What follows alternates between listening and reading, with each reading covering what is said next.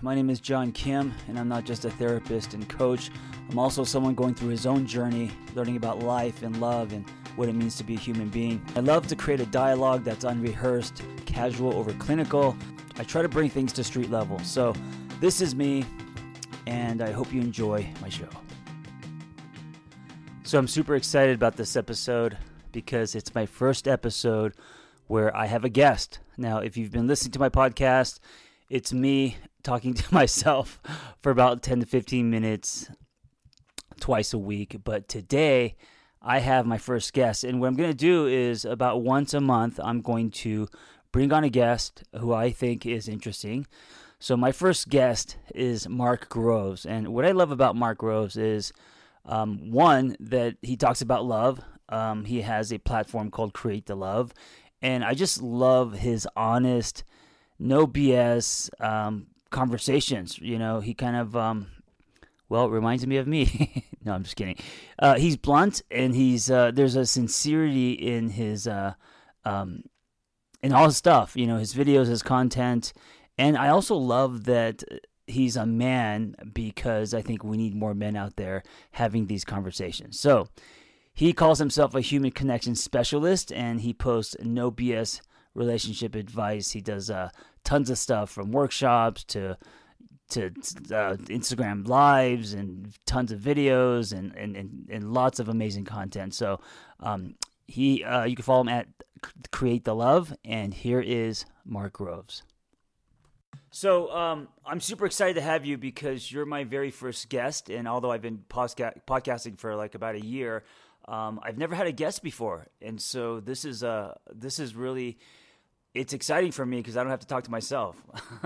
well, I couldn't believe it. I was like, "What? You haven't had a guest?" And then I saw. I'm like, "Oh yeah, you do all topical things each time." Yeah, I do kind of like in a shot glass, 15 minutes, and um, I started just to do them for fun. I I heard uh, Tim Ferriss his story with his podcasting, and he just promised himself that he would do 12 with no expectations and that's what I did. I was like, I'm going to do 12. I'm going to do it for myself. Um, I'm just going to talk about some topics, and then that just turned into, you know, you know how it is because you have your own.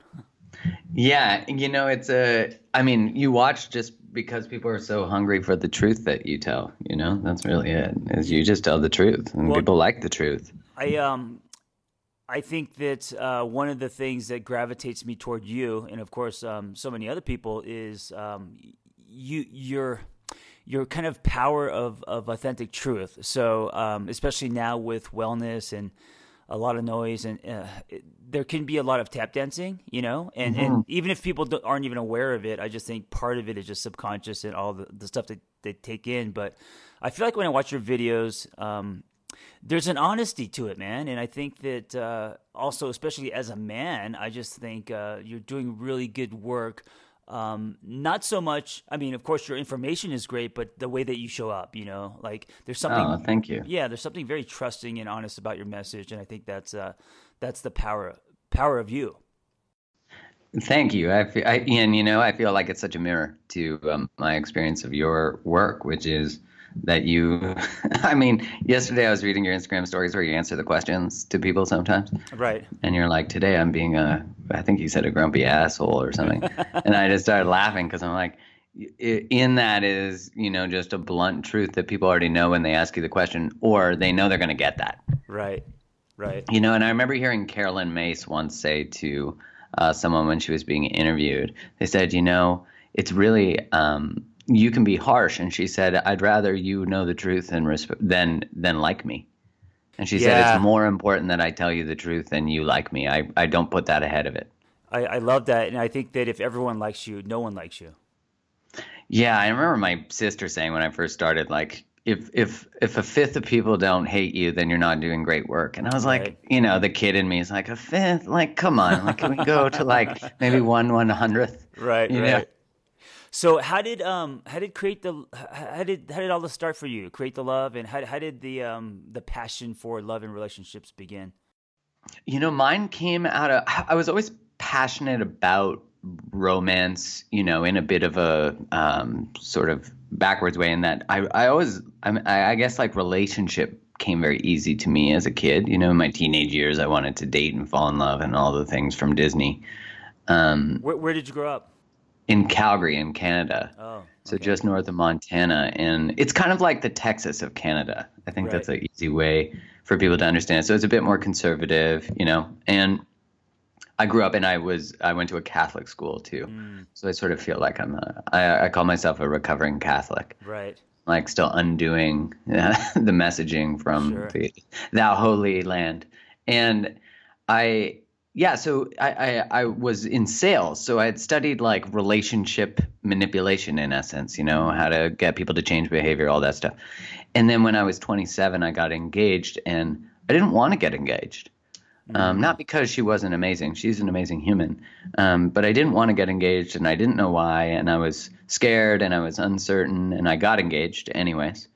Um, so you know that's always the start to a uh, to a story. Yeah. And yeah, so I did what I didn't want to do, and that always leads you down a path where you end up where you don't want to be. Right. So I ended up where I didn't want to be, which was engaged, and I couldn't figure out why I didn't want to be with this amazing woman. I couldn't figure out why it wasn't a good fit. Why I didn't know, and did you, I ended. Did you did you feel rushed? What do you think, or did you actually realize later on why you didn't want to get engaged? Was it deeper? Yeah, I mean, at the time, I felt rushed. At the time, I w- it, it just wasn't the, where I was ready to be. Right. You know, and, and and that was true no matter what the reason.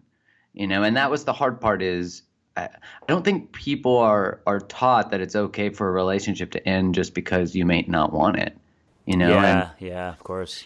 And especially to say no to good things that's really hard for us uh, you know you have to go against so many cultural narratives especially Right. when you're stuck in the middle of a story you've been taught to want which is get married by 25 have kids by 30 and if you're not doing that you're some sort of dysfunctional shit you know like and so here i am in the middle of what i've been taught to always want which is that and I get it and I don't want it. And I'm like, my whole identity is now at war. Everything I've been taught is at war. And I end the relationship. And um, when I got out of it, I was a little pissed at first because I was like, how the fuck did I get here?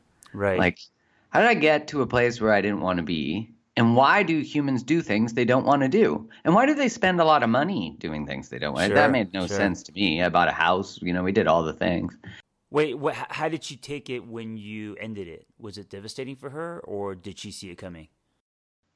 Um, you know, I think on some levels she saw it coming, you know, in that very unconscious part. Right. Uh, but outwardly she was pissed and rightfully so. I mean, like she sold a house to buy a house with me to move in together, you Yeah, know, of like course, I pretty much took her right down the path of uh, pain, you know, with me. Um, and she, yeah, she she handled it how someone would handle that, Yeah. which was totally fair. And I've actually thought about having her on my podcast just because I, you know, I don't really think it's fair that I get to tell her story Sure. and that she doesn't get to tell her side of it, um, which I think is a, um, it's not fair when you're the only one with the microphone, you know. hmm So I, uh, I'm going to explore that idea with her to see if she's open to it. But the what it ended up doing was really I finally like stepped out of the unconscious choosing, as in for the first time in my life I started to think about why I was doing things and and Mm. that there was an alternative path path an alternate path that was available to me outside of what like being a provider making a certain amount of money Right. I did a degree in finance. I don't even like finance. Why the fuck would anyone do a degree in something they don't like? But we do it all the time. Yeah. So Um, yeah, it's this idea of chasing blueprints, and and then we realize they don't even belong to us. Right. And then you wake up in the middle of a story that's not yours. Right. And and I can't say that all of the story wasn't mine because of course there's aspects of my life that fit things that I was taught that actually were good. Um, but I was pissed because I was like, no one's told the truth about relationships that they end. right. that it's okay that they end because I felt very persecuted for ending it, and I was terrified of what people would think of me ending it, and a lot of my greatest fears were realized. You know, in that people would be like, "Oh, you're such a you're just afraid to grow up. You're afraid of commitment." right. You, you know, and I thought, wow, here we want emotional emotional men who speak about their emotions, and when I actually say my emotion that I'm scared and this doesn't feel right, people tell me that that's not what it is. That I'm just afraid to grow up. right. And Wait. Like, so how how old were you at this time? I was 27. Oh wow, interesting. You know that that kind of seems to be um, the time that uh, we start asking ourselves different questions. It kind of when we start turning the corner. Yeah, when we actually start to think about how we think, you know? Yeah. And yeah.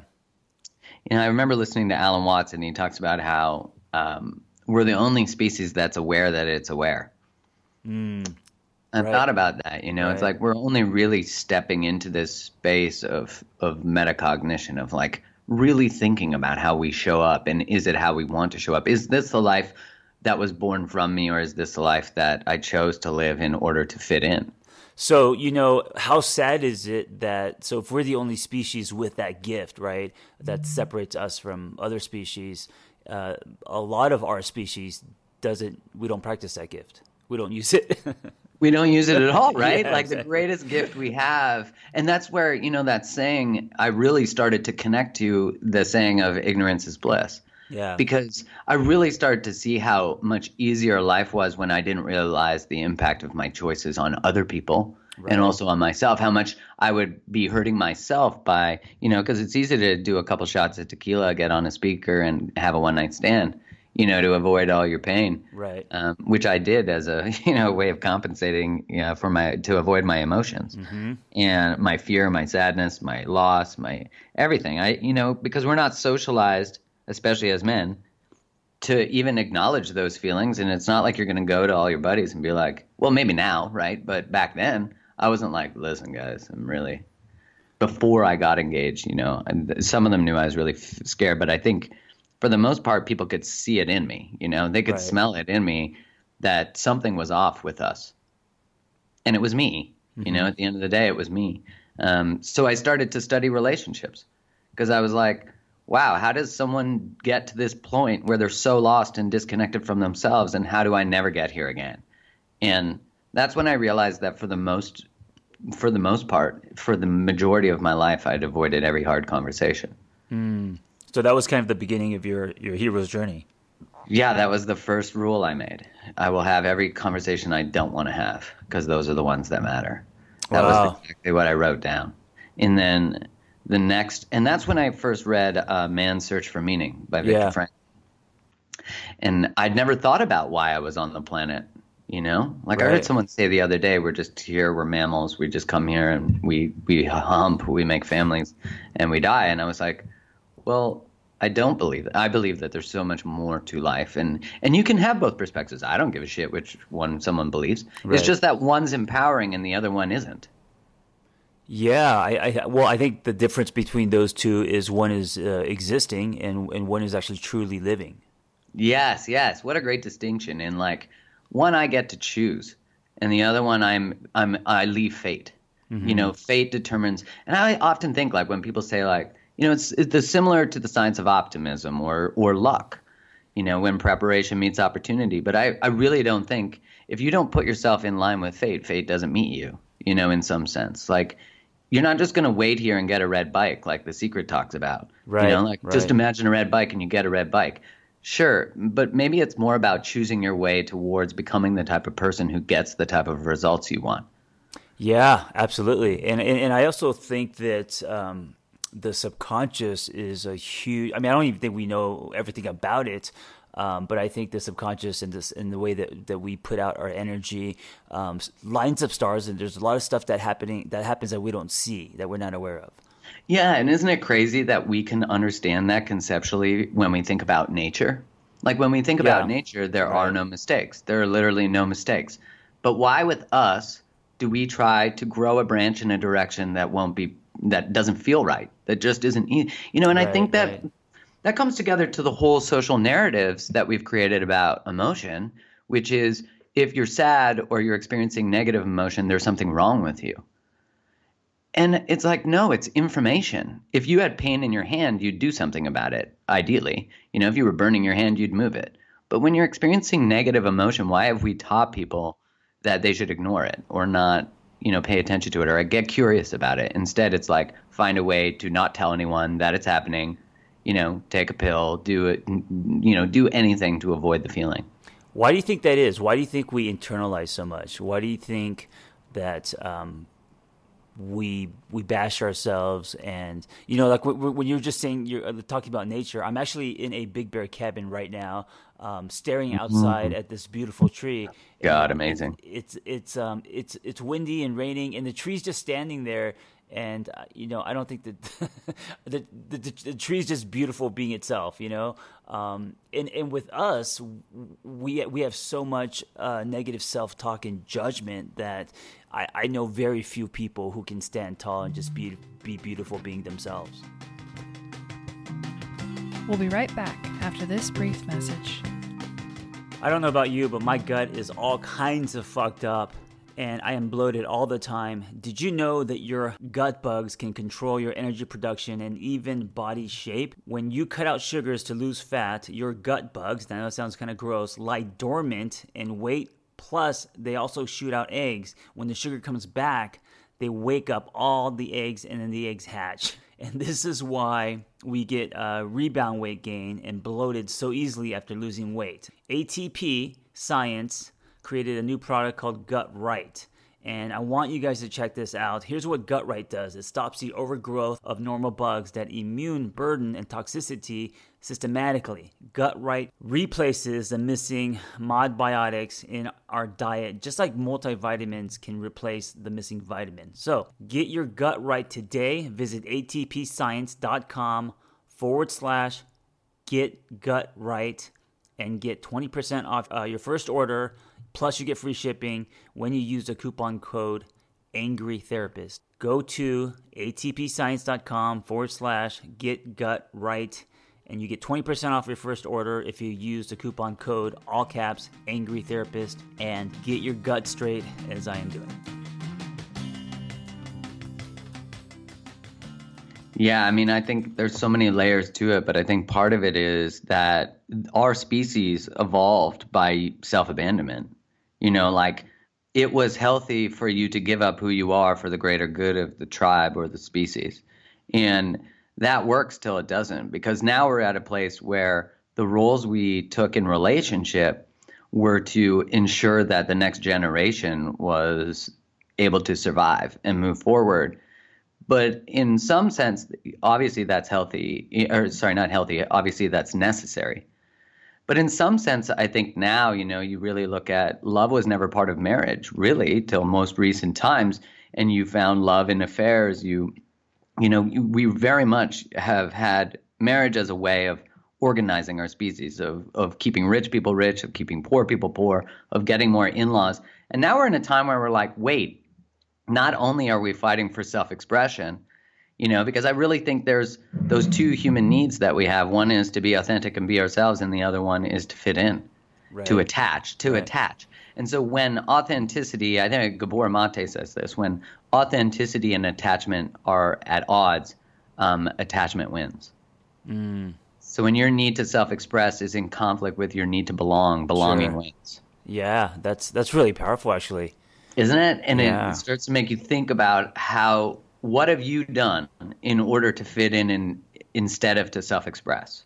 You know what's funny is um, I always talk about um, this. I, I, I say never exchange your truth for membership, and this is exactly. I love that line. This is what we're talking about, and I, and I say that because I used to be the guy growing up in Los Angeles. Um, chasing shiny things, and I've always exchanged exchanged my truth for membership. So whether membership meant uh, some kind of club, you know, a fraternity, a group of people, or the entertainment business, uh, and and so by doing so, I've always lived um, outside in instead of inside out. And it wasn't until I went through a divorce where I kind of drew my line in the sand, and I told myself I'm not going to exchange exchange my truth for membership anymore. And when you mm. do when you do that, and when you like hold hold hold on to that with two hands, and of course it's very shaky, um, you start creating different paths.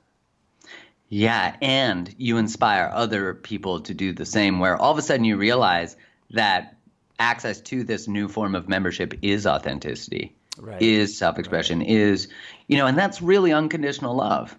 Is saying, like, you be you, I'll be me. You can believe what you want to believe. Like, I think that's such a powerful place to get as a human being is to start to think, like, two beliefs can coexist and neither have to be right. Yeah. You know, which is such a pull to hold politically, religiously, all those things.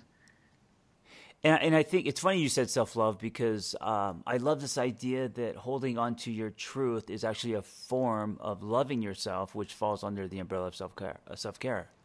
Well, and doesn't that become um, where we would normally birth our own rejection? That becomes the birth of acceptance, right? When you're self expressing and you're authentic and you're being who you are, then you are not rejecting yourself and then you don't look for other people to accept you too if that makes sense yes and i think that's a practice and a, and a very, yeah, and yeah. a very, very hard practice which takes a long time yeah because it's going against biology it's going against mm. evolution to say i'm going to be me at the cost of belonging but there's a biological part of us that says i'm going to die then like if people don't like us the same part of our brains that lights up with physical pain lights up with that emotional pain of loneliness and rejection. And that's hard because, of course, like you tell someone whose mom is an asshole, like, well, just don't have a relationship with your mom. Mm-hmm. But it's not that easy mm-hmm. because there's a biological component to that, which, of course, you know, likely spills into their adult relationships and what they tolerate too, you know, as you know very well. Um, and so there is this path of self expression that disrupts the family line too. That, yeah, yeah. You know, all this inherited bullshit.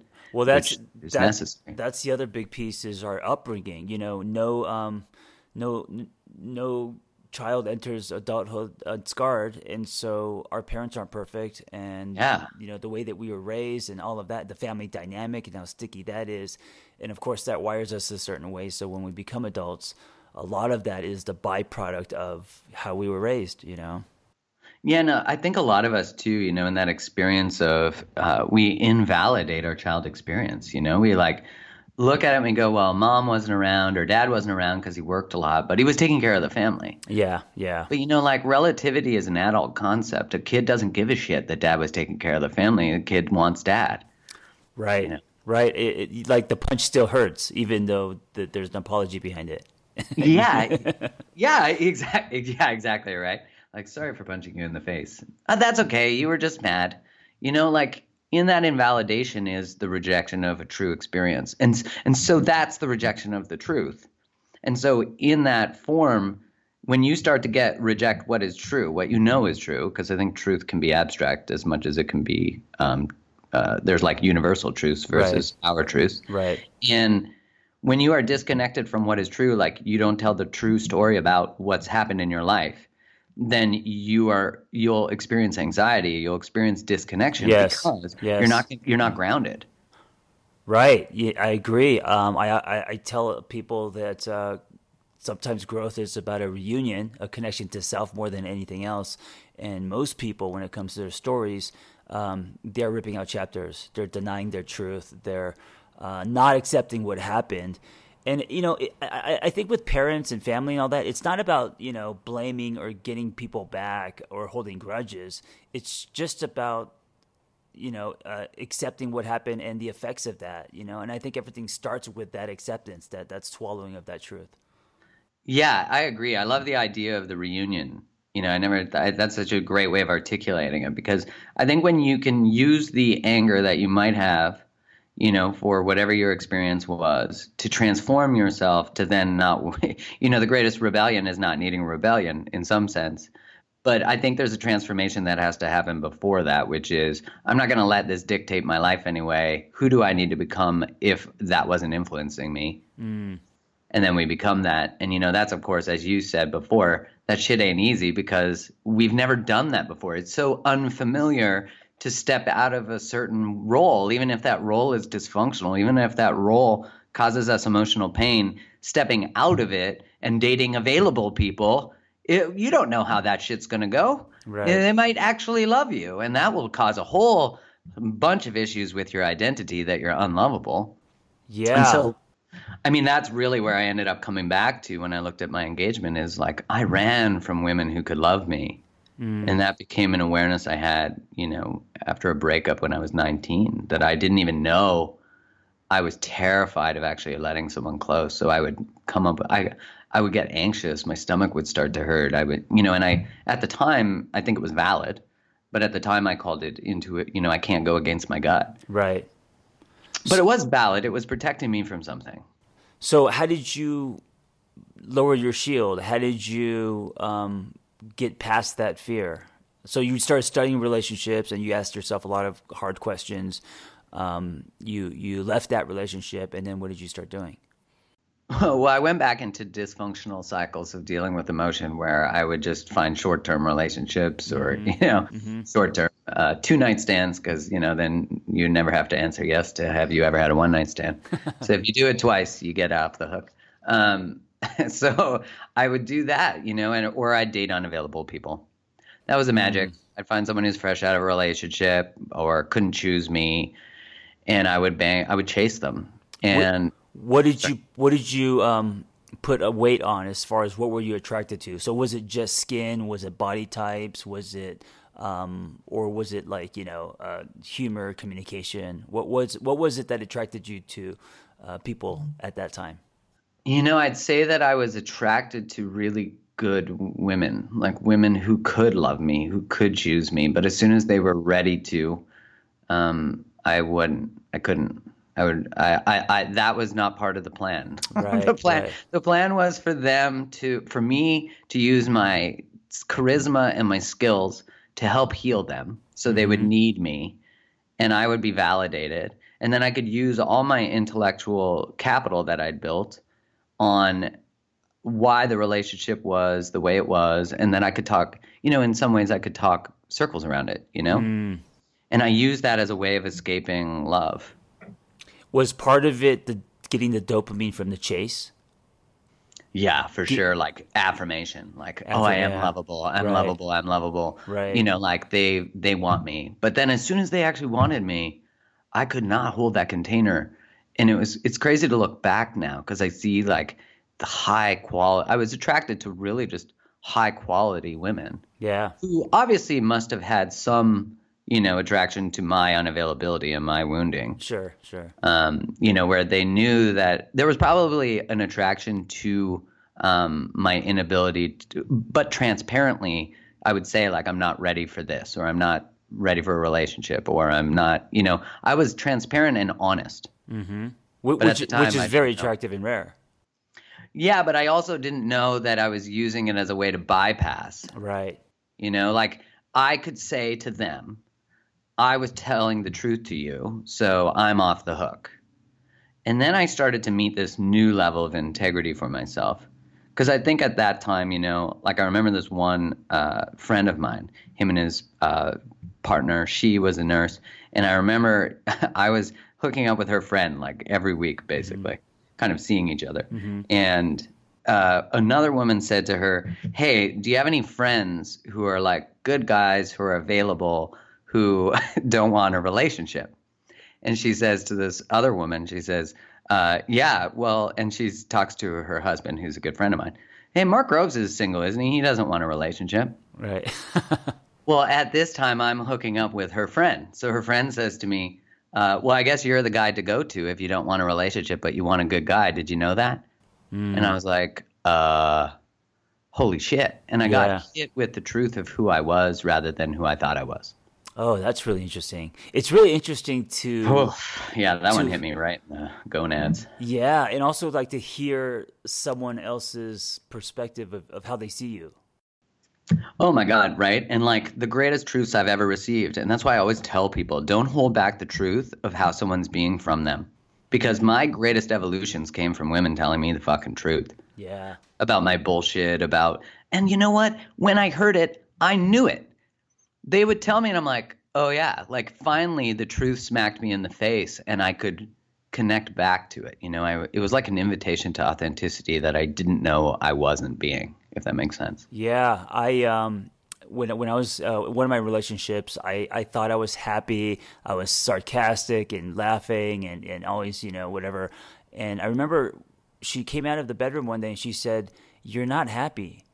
And I was and I was very defensive and I was like, "What are you talking about? I you know I make you laugh and blah blah blah." And like a few days later, I realized, holy shit, she's right. I'm not happy. Like deep inside, I'm actually miserable, and uh, things weren't going well. And I, and I was like, wow, I, I, I Wow. always thought that I was, and and that was uh, that's kind of a very simple um, version of this. But but you're absolutely right. I think a lot of times people see things in us that we can't see with our own lenses. That's truth. I'm interested, like, what do you think that was that you were living in this world where you thought you were happy and then you were then connected to the place that you weren't? Well, I think she felt and saw things. That's cool. Yeah, I mean, I think I think energy. Uh, well, I mean, in general, I think uh, women are very intuitive, um, and I think she was getting a lot of information that that was not on paper. So someone could be happy on paper uh, or present themselves in a certain way, but you know, if they're coming home and the energy is dark and you know the language, the the even like the body language, all of that stuff. Um, sometimes that's more important. Yeah, and sarcasm is a great. I was master of hiding in sarcasm and wit. You know, it. I think it can be a really powerful way of communicating because it's fun. You know, it can be humorous, and it was also such a. Here's the. I, I think this is fascinating that the compensatory strategy that we tended to have as a child. So mine was humor and deflection. Mm-hmm. Becomes actually one of our greatest strengths when fostered and nurtured and used as a way of creating connection rather than protecting from being connected. Right. Because I know now, you know, much like you do, you connect people to hard truths and then make them laugh about it. Yeah. So then, so, so that, right. So, so, you know, it's kind of like the, um, you you need the soil first. You need the buy-in, and then the laughter, or if you are sarcastic or funny, then that becomes a glue, right? That that that continues. Yeah. Um, if you put that first, if you actually try to be funny and use that to cope, then you're not you're not getting the buy. You're not getting you're not building trust. You're you're just making someone laugh. And isn't that kind of crazy to think like the if we're not laughing about fucking life and relationships, what the hell are we gonna do? Like how do we not laugh at just how fucked up things are sometimes? Or how we can't you know like when we because simply put we all know that communication is probably the most essential skill in a relationship. Yet we don't build the skill set. Like i find that's crazy you know like when you look at uh, erich fromm's book the art of loving he talks about how there is no thing that a human does more than they uh, that they fail at than love and yet don't do anything about it Mm. And I think that's really interesting that we right. have this cultural narrative that you're just supposed to know how. But who do we fucking learn from? We learn from previous generations that never learned how, that actually had different reasons for being in relationship. Yeah, different time. Yeah, like you know when I hate those memes that are like have, you know, a couple people who are like 180 on them and they're like, "Oh, happy 75th anniversary." You know why why do you think you made it this long? And it's like well we took commitment seriously back in our day. Right right. you know? and i'm like oh my god. We thought the fax machine was going to destroy the world you know? Like yeah. i think yeah. you know it's like we think the internet's going to now don't get me wrong the internet's certainly smartphones are certainly doing things to our brains um, and addictive properties that distract us. And you know there's research that shows when you put your phone face down on a table at dinner you're less vulnerable Oh wow, that's and that's even face down. Yeah, because there's always an unconscious part of us that believes there might be more. Which is, you know, when you think about it, like knowing that research, I then was like, ah, shit. Like Kai, my partner and I, will when we go on a date, we'll leave our phones in the car or leave them somewhere else, so that we don't, when we're intentional about the date, so that we don't get pulled away from it. Yeah. Uh, so yeah, we do it like during dinner and stuff. I, I make sure that I'm not. I mean, unless it's an, an emergency, I, I I don't get on my phone. I try not to. Yeah, it's it's such a practice though, of course, because our businesses are on, you know, some on some level on social media or on the internet. So it's this balance of boundaries with our own work, you know. Yeah, and I wonder when that's going to fade, where there's no there's no line.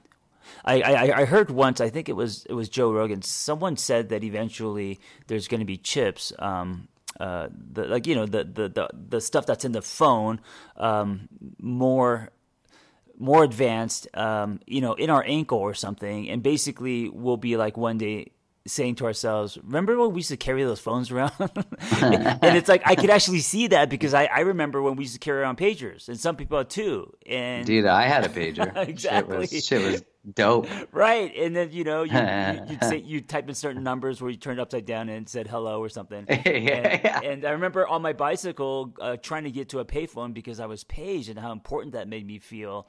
Um, And I wonder if one day, like you know, the the text messaging and everything is going to be done through our heads, uh, through chips, and we we would be like, uh, hey, remember when we used to have those phones we used to carry around and take photos with our hands and all that? Right. Like, remember when we used to do that? Yeah, I think it's interesting that we've started to sort of um, subcontract, like even the memory of of things, but the memory of phone numbers, the memory of, you know, where it actually does allow our brains more computing power if it's used, but I guess that's the part is like even when we, you know, I'm sure you get the question all the time about dating and like using apps, and they're like, the world's so superficial now, and I'm like, well, the world's always been superficial.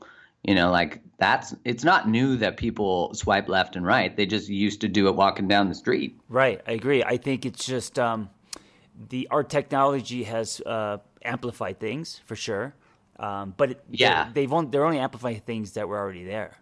Exactly, and I I think what's fascinating is when I mean one you have less availability to be able to back in the day you couldn't like ride your horse to five different chicks houses you know like right. one even when you had to call people their home in the 90s you know when there wasn't cell phones you had to talk to their parent that was like a big Remember when you have to call and maybe their brother would answer right, or right. dad? Like right. you had to get, get through day, barriers. Right, like you couldn't be a player back in the day in the like 1800s because you the dad would probably just shoot you, you know. right, right. But now there's not as much of a cost. Like there's not as much negative social feedback that is necessary for people to change their behavior. I, I wonder if because of that, um, people are also now more disposable because there's less at stake because you could just swipe. Right. Yeah. And we're not as likely to, because I think, you know, that concept of, um, like we want to know that they're the one right away. And I really love the concept of allow someone to become the one. That way you're not like giving away everything to this fucking unavailable, emotionally unavailable person on the first date. You're like, but they were the one. And then you find out they're not, but you're stuck in this fucking narrative. And the other side of it is you should just be curious about seeing them again that should be the baseline of all connection is like are you curious about getting to know them more? If you're not don't fucking do it. You know what? This is uh, this is an interesting conversation because i think that the world uh, partly due to like you mentioned disney movies um, we put so much weight on this idea of the one that uh. we are, we are creating cliffs, and you know I hear it all the time in my own sessions with uh, uh, people that I that I do therapy with and coach. Uh, a lot of single people who are so frustrated, unhappy because they haven't found quote unquote the one. What do you think of that whole concept of the one? Well, I think as soon as you adopt that as a way of being, I've I've known someone who's stuck in their life because they believe that in this person being their twin flame, and yeah. so they can't be together. So she has completely suspended her life waiting for him even though and i'm like well maybe his point is to teach you to not fucking wait. Like maybe that's the purpose of his place in your life but she won't hear me and that's okay because she doesn't need to. She'll learn it when she learns it. Right. And you know i trust that that's true and you know just like people told me to stop being a douchebag and i had to be a douchebag a little longer. So i had frosted tips and a puka shell necklace you know? There's a we have to go through some accidents to figure out what matters. Right. You got to let some people crash right? You can't save people from the bottom and no, no, no. You can't. Well, also, if you do, you might go with them.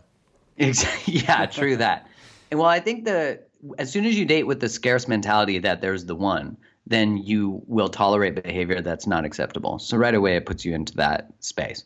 You'll probably let go of deal breakers and and boundaries that we have. You know, if we date with that concept.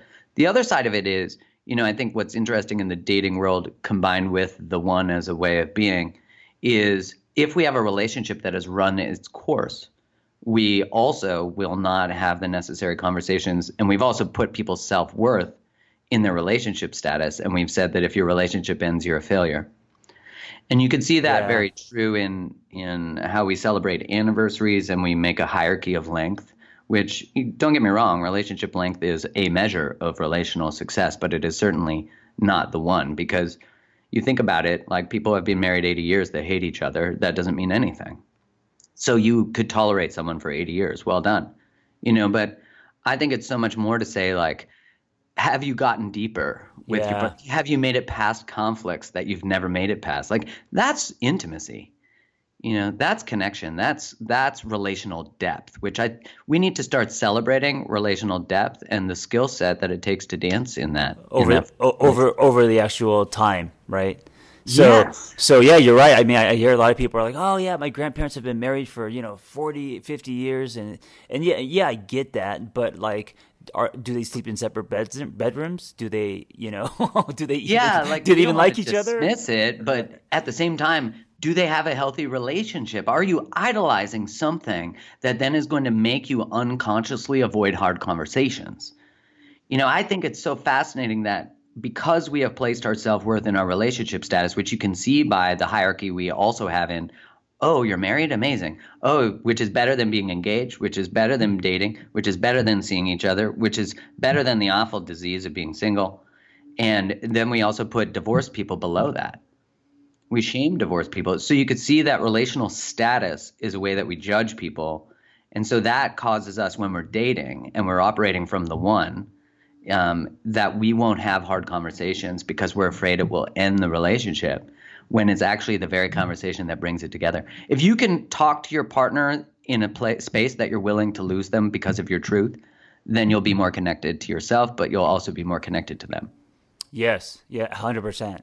I think um, I love this idea that uh, it's less about relational status and more about the quality, the the high notes that you you hit in your relationship, um, not how long you've been with someone or the title, like engaged or married or all that. You know. Yeah, like wouldn't that? I mean, let's start a, a qualiversary, right? Let's start a movement. We're having qualiversaries. Did you get love it. deeper? Are you are you do you feel seen in your relationship? Which I think then requires the question: Do you allow yourself to be seen? Because you can't blame your partner for not being seen if you don't allow yourself to be seen. Yes.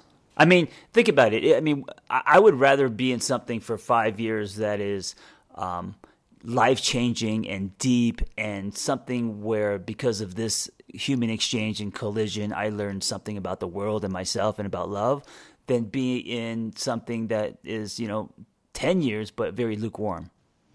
Yeah, and I, You know. and that becomes a tough part for people because then they go, well, if it's lukewarm, then I should just leave, you know, because I think that's the m- way people can misconstrue our messages sometimes, you know, which is no, do you always leave hard things? That's always a good question to ask.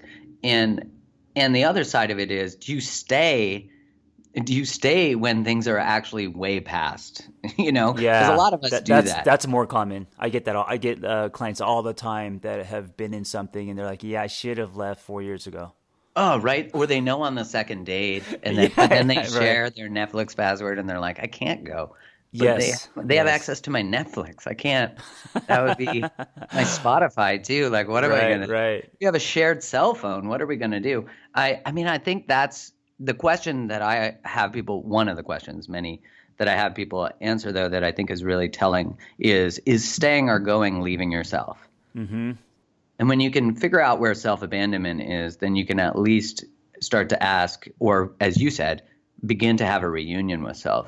Yeah. gift. I mean, this this this whole it's, it's really interesting because the reason I'm in Big Bear is I think I told you over DM I'm pulling a Stephen King and I, I'm writing Yeah, this new book. right. Um, the whole book is actually f- about it's actually for single people um, and it, it, it's it's for it's about connecting to yourself first and it's all about this relationship you have with yourself over this idea of you know being better for someone else and I think that's kind of what we're talking about you know Yeah, and I think that's such the gift of relationship, which is if your relationship causes you to feel disconnected, if it causes if your breakup has devastated you, fucking amazing.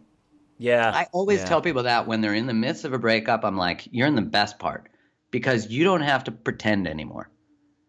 And you can go a little crazy when you're going through a breakup. Like people will be like, just leave them alone. You know, there's like a, uh, she, he's, or they are going through something. Just let it happen. And that's when you can birth who you are. Like that's the perfect moment where you're not pretending to be something you're not. people are more afraid of getting their hearts broken than to be someone they're not, which is sad. Yeah, that's so true. They're afraid to get their heart. They're more afraid to get their hearts broken than to actually like begin to be authentic. Yes, yes. And so we have a lot of afraid people who are in things uh, that are lukewarm or that are not honest to them. And we have a lot of people who are afraid and not wanting to be vulnerable because they're protecting their hearts. I mean, it's like if you if you go through this world just just you know trying to put a, a, a, a armor around your hearts. Um, one, you're not allowing people to see your truth and who you truly are, which is very sad. Um, but also your the relationships you're going to get into are never going to be the ones that are, are quality that are going to be life changing yeah like you're never fully seen and you're never allowing yes. yourself to be seen you yes. know like there's what a dance you know you think about it as like everybody who's operating in relationships sort of unconsciously and this i guess is speaking to how i've operated in relationship historically too is like there's usually someone who loves unrelentlessly with no boundaries uh, who's trying to love everybody and heal that part and then there's people who are afraid to actually be loved and they usually end up in relationship you know one chasing the other and the other one running and just confirming their stories you know and it's it would be nice if both people just stood still well i'm i'm super happy and um, honored to just be having this conversation because you know maybe um, people who are listening to this, uh, maybe people who listen to you and follow your feed, and me, um, maybe that's the beginning. You know, maybe it's challenging people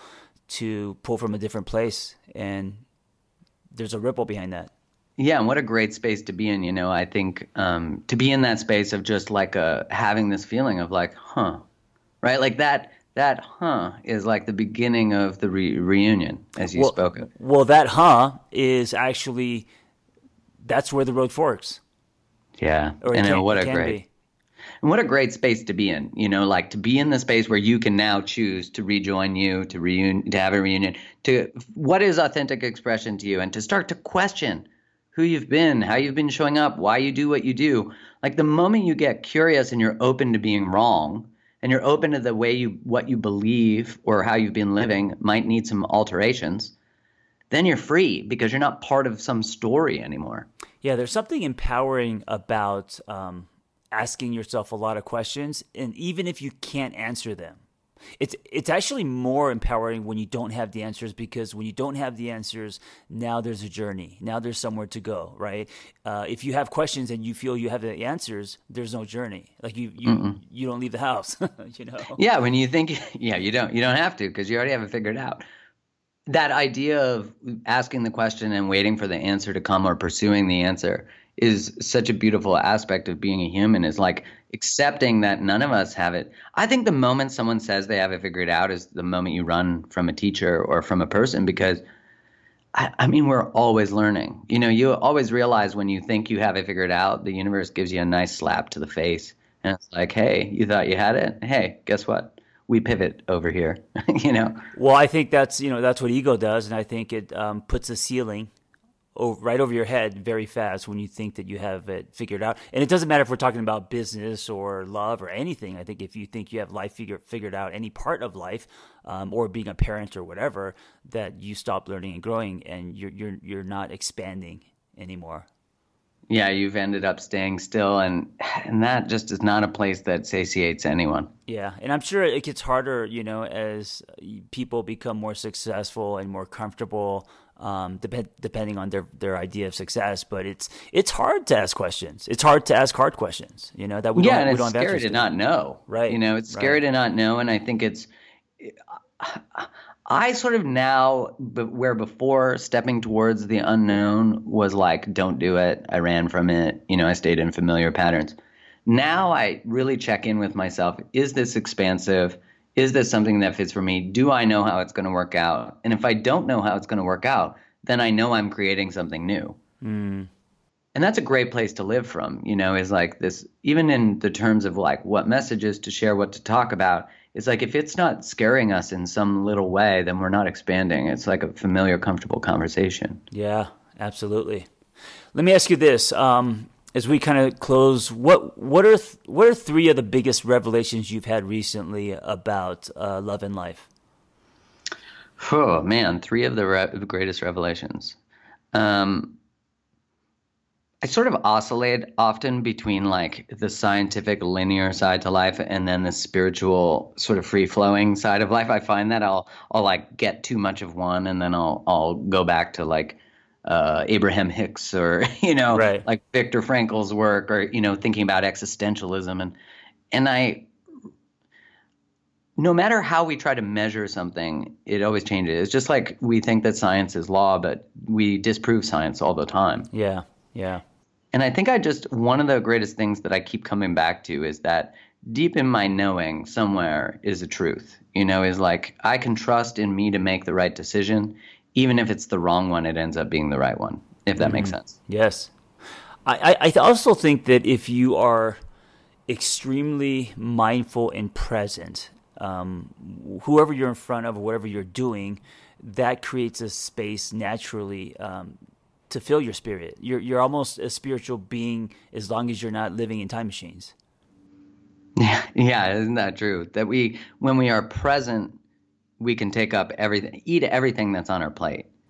Yeah, and then we could also uh, use all our senses. We could also, uh, you know, live in, in in a way that's honest to us. We could also appreciate things like nature and all the little things. Um, and I and I think because I think spirituality for some people uh, it means you know uh, dharma talks or it means religion or church or it means like being this this thing and it could feel heavy. Um, but I, I I think spirituality can can actually be um, found in moments when you are being extremely mindful.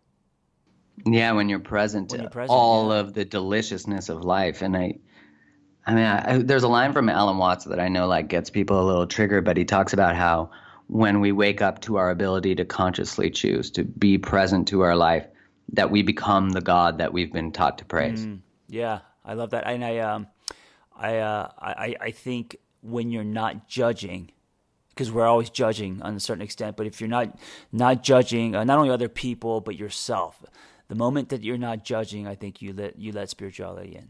Mm, yeah, because you're not. Yeah, I like that because then you're actually in your heart. You're in your heart and you're open, and the world is big, and It's yeah, huge, It's huge. right? Yeah. Yeah, and that's that part where, like, I know in the research on flow states, you know, when like an hour goes by and it feels like five minutes. I know for surf for surfers, that's something that's easy to find. Um, although when I'm surfing, I'm like, I'm gonna die. No, there's no presence. Um, My my state is fight or flight when I'm surfing the entire oh, time. dude, me too. Is that a shark? Oh, it's a Yeah, turtle. You know, like I'm terrified all the time. But the the interesting thing is that your prefrontal cortex, which is the part that's in charge of creating who you are, shuts down when you're in flow, and so you're present. And I think that that's what you're saying is is it resonates so much because when you are authentically who you are, you can relax your prefrontal cortex and you're more present because not everything's being filtered through who you think you need to be. Yes, and I think um, one of the things I talk about a lot is the the to me state versus the through me state, and I think that when your prefrontal cortex is down and you're no longer in a fight or flight state, that's when you become more of a conduit, and that's when you're able to live more of a through me life, right? This idea that there's greater things working through you, and and I think that's when we are hitting potential. I mean, higher, you know, that's when we are making life uh, about uh, things that are greater than ourselves, and by living that way, you are inherently spiritual. Yeah, that you become the conduit. I love that. I remember my first coach when I was starting, afraid to start writing and everything. He said to me, How arrogant of you to believe that your message is for you. Yeah, I love that. And he's like, You know, every day you don't start, you don't help someone who needs you, which is really just a younger version of you or an older version. And I was like, Oh, yeah. you also become fearless, you know, when you actually don't make it about you, when you're not in a victim or to me state. Um, you actually don't care about you and you become completely fearless, you know? So, Yeah, and I think that I mean segues sort of nicely with um, the list of three. Let me think. The second one would be um, just that I've learned through my relationship with Kylie. I've learned that if I honor myself and honor my own story as our story unfolds together, that I had we had this really powerful moment where you know um, we were talking about you know sort of like some of the non-negotiables that we both have about children and when to have them timing and there was a moment where our stories were not sure if they were aligning and um, we were standing in the kitchen and the, the conversation was a little longer than this but essentially what i said to her was like no matter what you choose, I'll love you. Like if if you need to honor you and this timing doesn't work, that's okay. Just like I need to honor me. And I will you will never like our relationship will never be a prison. Like you can come and go because everyone can come and go. You know, um, that comment right there, which is which is such a gift and rare. This uh, this comment you just said that uh, you honor you and I will support that and I will honor me. That what that does is that puts you and her instantly into your own containers, and it and, and, and the thing is that I, I saw this photo once. I think it was a yogurt ad where I saw two people in two separate bathtubs and the only thing that was connected was their hands and they were facing like the grand canyon so they were facing the same direction but they're in these two separate bathtubs and i thought like that's what healthy relationships look like because most people want to be in the jacuzzi yeah you know and so that comment you just said reminded me of what healthy love looks like you know when it felt different than anything I'd sort of it was like the first time I met unconditional love, like truthfully was embodying it. And and then all of a sudden there was this relaxation in her and in me of like this might be painful but i never want someone to have to leave who they are to be with me or any story and i think the moment you sort of acknowledge that someone can come and go no matter what these contracts we create you start to then have to show up to become someone they would want to choose and right. to be, and to maintain that and at the same time um, there's a freedom to the love because it's through choice, not through have to. As you said, it's like a through you versus to you. Yes. And you know, and I and that's different. That form of letting go produces trust too. Yeah, there was like because you know, in especially for women, there's this this socialization of to put everyone else's needs ahead of your own to mm-hmm. lose yourself and then they lose themselves and then they become overtly boundaried but i would call it walled and independent. Right. And so it takes a, you know a in some level a person it doesn't matter if it's male or female or anything in between to be able to stand in a truth of safe secure love which i needed to be invited to through that. You know like my healing was happening at the exact same time which was i was so used to selling out my own story to keep someone that it was like finally this moment where I was honoring my story and inviting someone to honor theirs too. And mm it was a mm. really cool. So I think that was like probably in my most recent time. Wow. Just one of the most transformative moments. Uh, it's like everything that happened up until that moment was so divinely created to teach me enough to to love her in that moment. Right. I also love that you're using real life story moments and not, uh, you know, bumper stickers. I try to find a good bumper sticker for that. Um, what's number three? Oh man, um,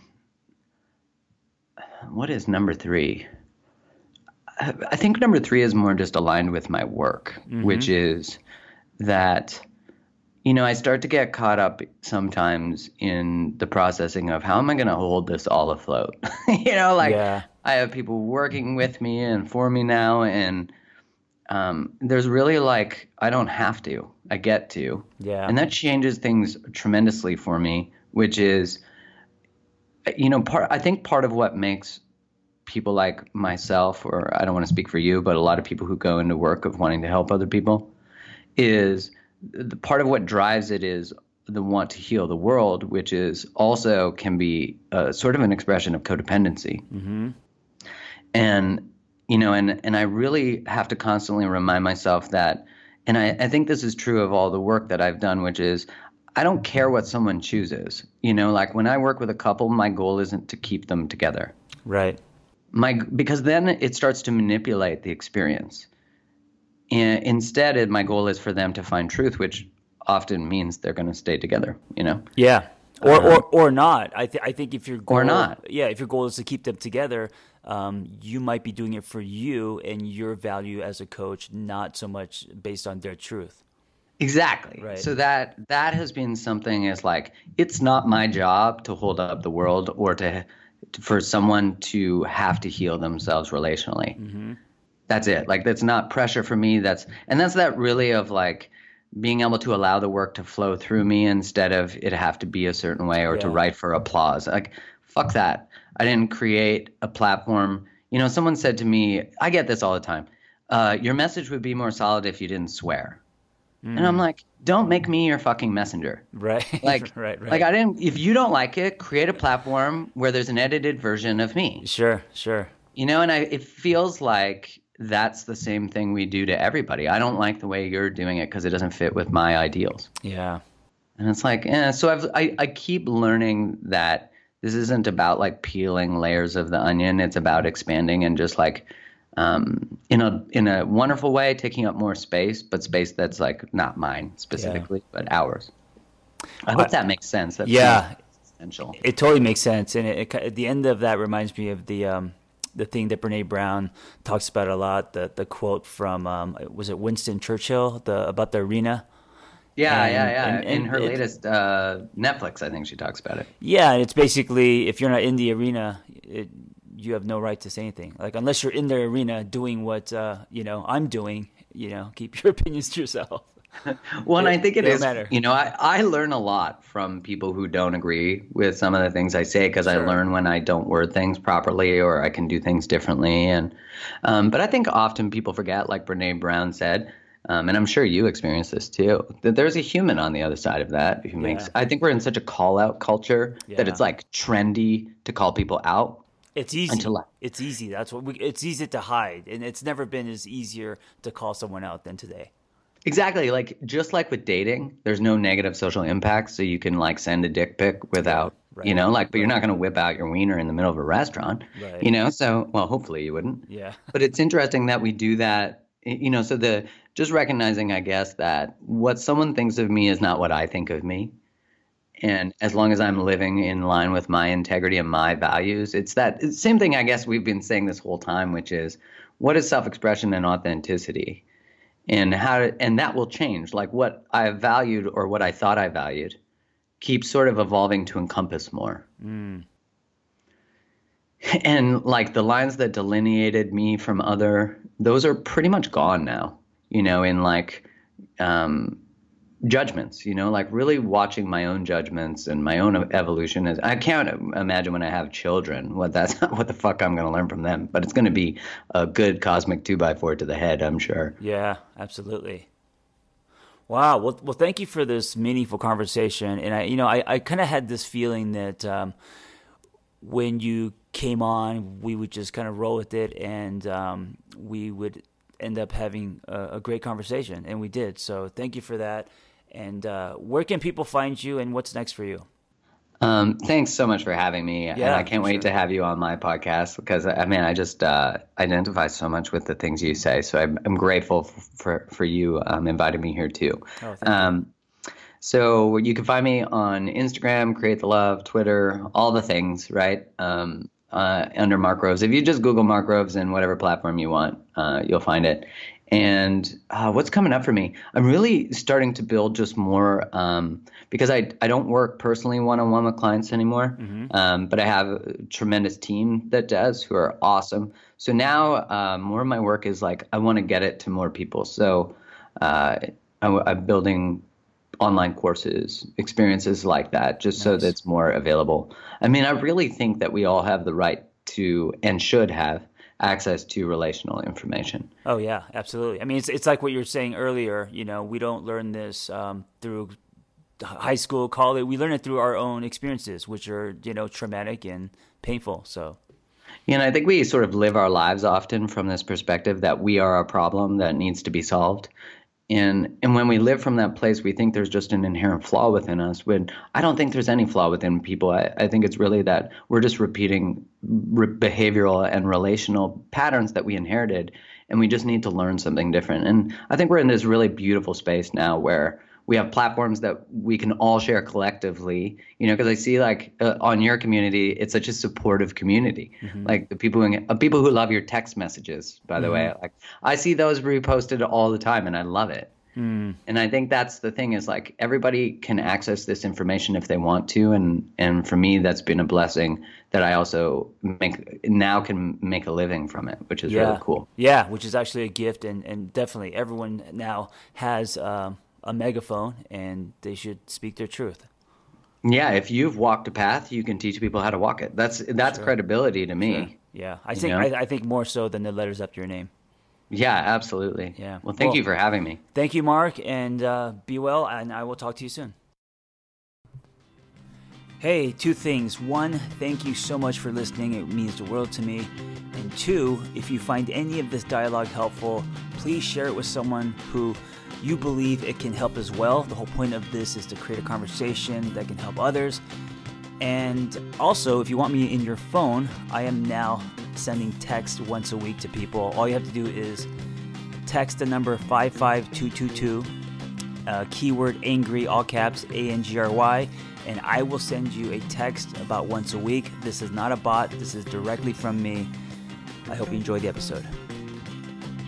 Hey, if you have a passion to help others and want to become a life coach, or you just want to acquire tools to change your own life, learn more about our Catalyst Life Coaching Intensive. We are an evidence based training program with an amazing, authentic, vibrant community, and we give lifetime support. Just go to my website, theangrytherapist.com, and click on Life Coach Training.